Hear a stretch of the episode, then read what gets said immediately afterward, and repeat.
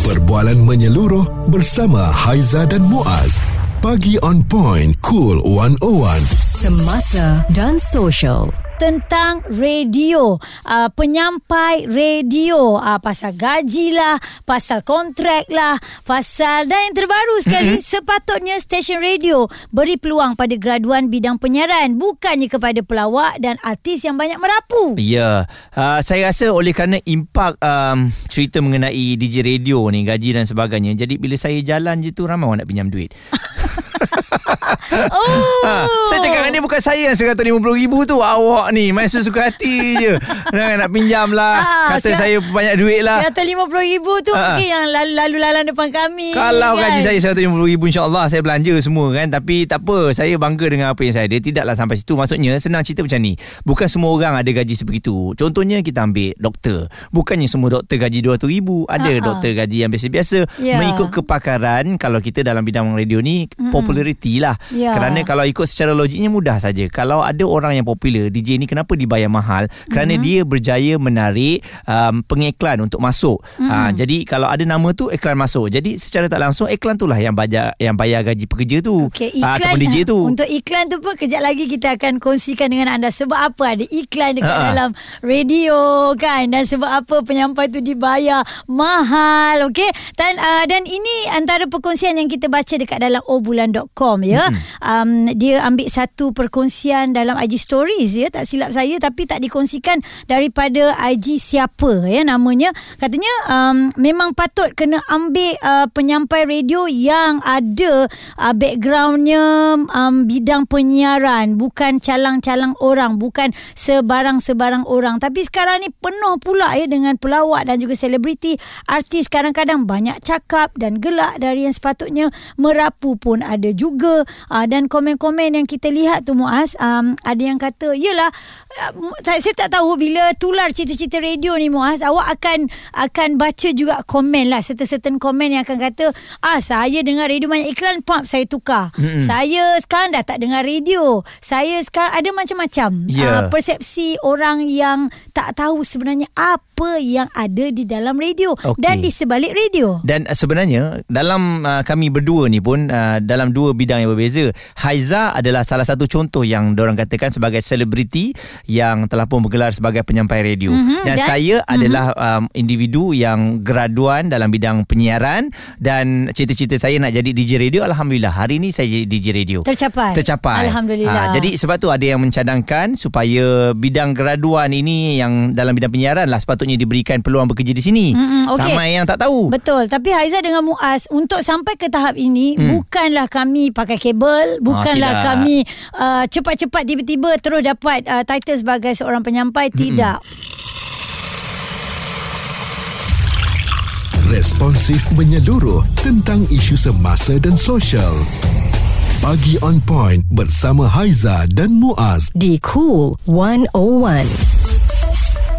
Inilah uh, kerja kami sebagai penyampai radio ataupun DJ radio menghiburkan anda memberikan maklumat yang tepat dan sentiasa menemani hari anda. Selain hmm. itu buat apa lagi? Takkan bercakap-cakap je. Banyak lagi yang kita wow, buat. Jangan ya? pandang remeh dengan Ha-ha. apa yang kami lakukan ni. Berbeza dulu. Kalau dulu mungkin bercakap je. Sekarang kita kena buat uh, media sosial punya konten. Ya. Uh, kat mana-mana je kita kena jual muka kita ni kepada klien. Hmm. Uh, j- jadi dia dia bukan hanya kepada bercakap saja tau. Bukannya anda dengar saja secara tidak langsung uh, banyak benda untuk prep kita punya show ni kita ada producer dekat mm-hmm. belakang kita kita ada content director kita ada music director dan sebagainya. Dan mereka ini adalah graduan-graduan hebat. Okey Muaz oleh kerana banyak sangat yang mempersoalkan uh, pasal kerja radio ni kenapa nak sibuk panggil selebriti nak panggil pelawak banyak yang merapu dan sebagainya kita nak tanya terus kepada pensyarah fakulti komunikasi dan pengajian media UiTM Shah Alam Cik Muhammad Nur Najmi Nuji.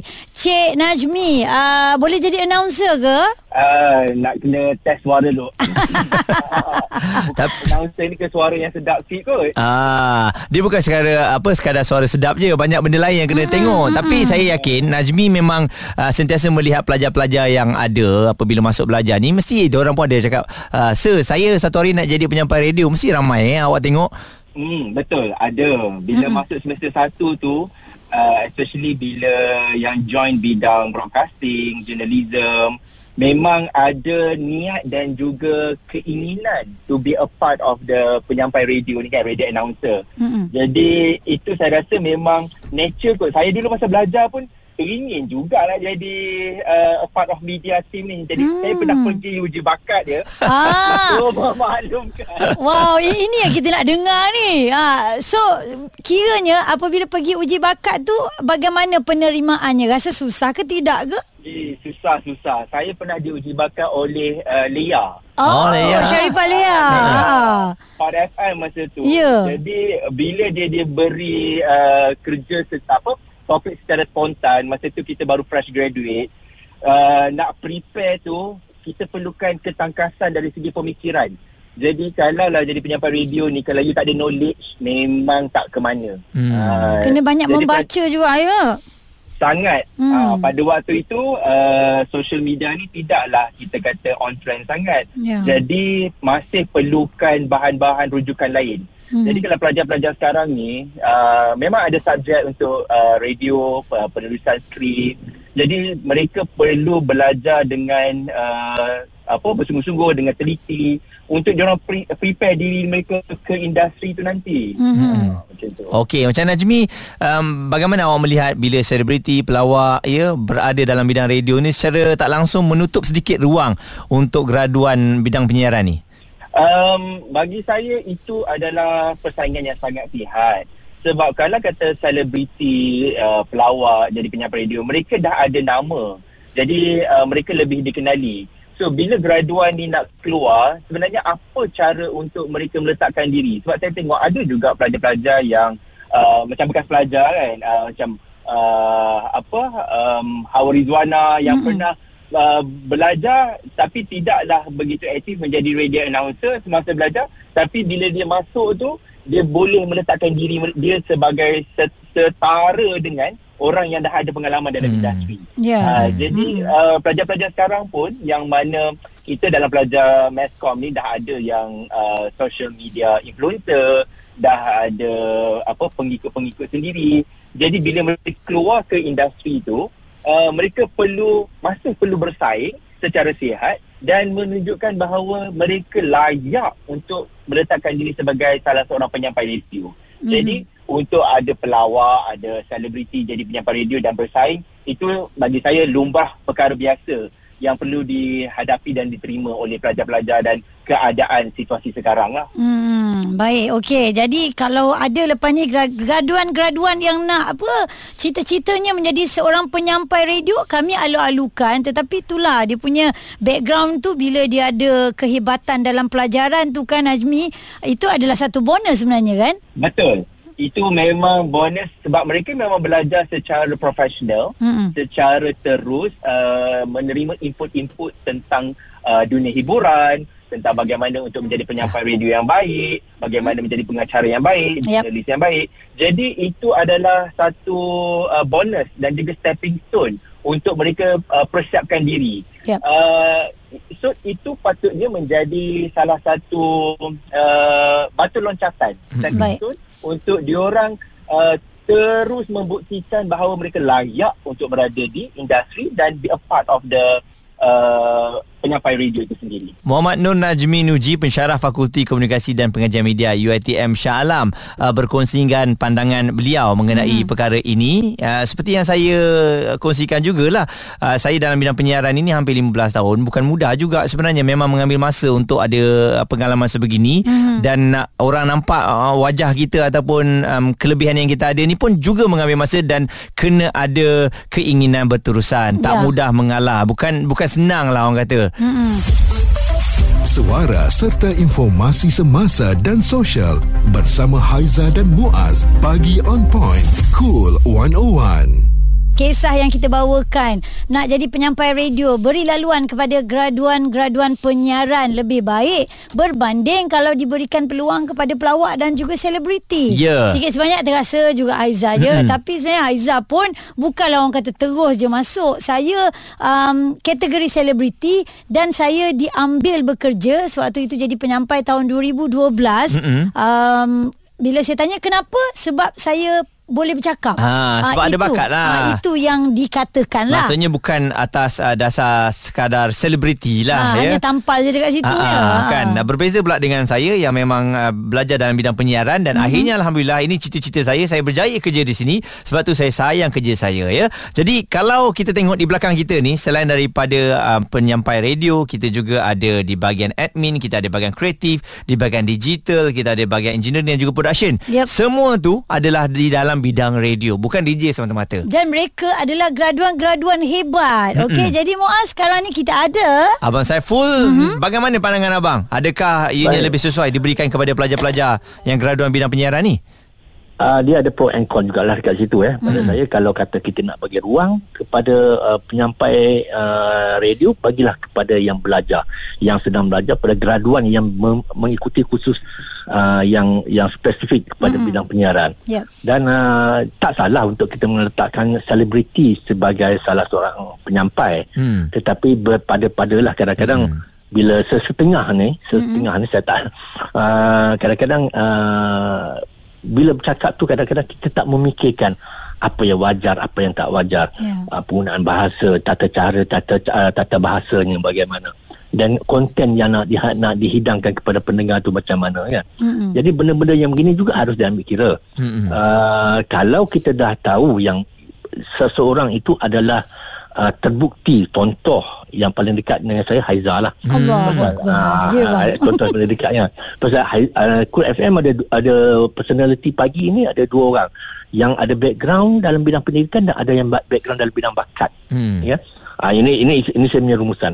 Tetapi uh, kedua kedua-duanya mampu mengemudikan acara dengan sebaik mungkin. Mm-mm. Sebab uh, ma, contoh macam Haizal diberi peluang pendedahan uh, pendidik apa ni apa pembelajaran secara tidak langsung Ya. dalam bidang uh, apa ni radio. Ya. Manakala Muaz pula uh, belajar secara uh, formal. Mm-mm. Uh, jadi masing-masing mempunyai kekuatan-kekuatan masing-masing. Cumanya kelemahan kita kadang-kadang apabila terlalu meletakkan selebriti di tempat yang tidak sepatutnya hmm. dia akan jadi high wire dia akan jadi macam-macam lah hawa birunya yeah. kat situ hmm. jadi mungkin itu uh, saya tidak menyokong kata ini tak boleh itu tak boleh bakat adalah uh, apa ni Semula jadi, ya, anugerah. Bang. Mm-mm. ya anugerah. Jadi uh, bagaimana kita nak uh, menggunakan bakat itu itu terserah pada diri masing-masing. Uh, Okey, um, itu antara contoh yang diberikan. Dan uh, kita juga sebenarnya berfikir kepada yang sentiasa menuding jari Muaz kan? Um, katanya uh, jadi penyampai radio ni senang bila dah ditularkan gajinya tinggi kerjanya cakap 4 jam je lepas tu balik. Tidak, kami tidak balik. Kami masih ada lagi dekat office yang anda dengar suara tu mungkin suara kita dah tak kedengaran sebab pukul 10 pagi kan. Betul. Tapi kita masih terlibat dengan um, nak buat prep bersama dengan producer. Kita masih lagi terlibat dengan meeting, A-check. A-check tu adalah satu perkara yang sangat penting sebagai penyampai radio yang mana kita kena dengar balik apa yang kita cakap supaya lepas ni kita tak akan ulang lagi kesalahan yang sama dan mungkin lepas ni kita kena perbaiki lagi apa yang telah kita buat esok lagi bagus. Okey, hmm. tapi ada juga kadang-kadang memanglah tak dinafikan um, selebriti-selebriti tertentu yang mengikut apa yang mereka rasakan betul sebab Hmm. uh, kebetulan nama mereka berada di peringkat yang paling tinggi. Ya. Jadi nak tak nak kita dengar apa yang dia kata betul-betul lah kan. Hmm. Mungkin dia tak nak dengar cakap kita. Perbualan menyeluruh bersama Haiza dan Muaz. Pagi on point, cool 101. Semasa dan social. kita berikan kepada anda perkongsian tentang penyampai radio uh, banyak tuduhan-tuduhan yang tak betul juga yang kita mm-hmm. dengar dan sebenarnya kami uh, taklah kata semua benda tu salah tapi ada juga yang benarnya Okey dan uh, kalau kita lihat dalam bidang penyiaran ni Mascom di mana-mana saja mungkin di UiTM ataupun di universiti yang lain memang pelajar-pelajarnya ada menanam minat lah untuk jadi penyampai radio hmm. macam saya kan. Jadi saya daripada UiTM memang walaupun saya tak terlibat dengan radio di UiTM dulu tapi itulah yang saya mahukan dan sekarang ni saya ada di sini. Sebenarnya secara jujur Muaz Ha-ha. Saya seronok bila uh, Ke udara berdua dengan Muaz Kerana Muaz ada background itu Okey. Yang saya hanya background sebagai selebriti. Tetapi yelah Dengan pengalaman sajalah Tapi bila kita disatukan di udara Saya rasa um, Muaz dan saya ni Kita complete each Wah, other. okey. Ah, kan. Ah, banyak Jadi- puji-puji daripada tak, depan ni. Maksudnya, Segan juga kita. Tak, maksudnya walaupun kita ni kita tahu kita selebriti kita boleh cakap dan sebagainya tapi Ha-ha. ada juga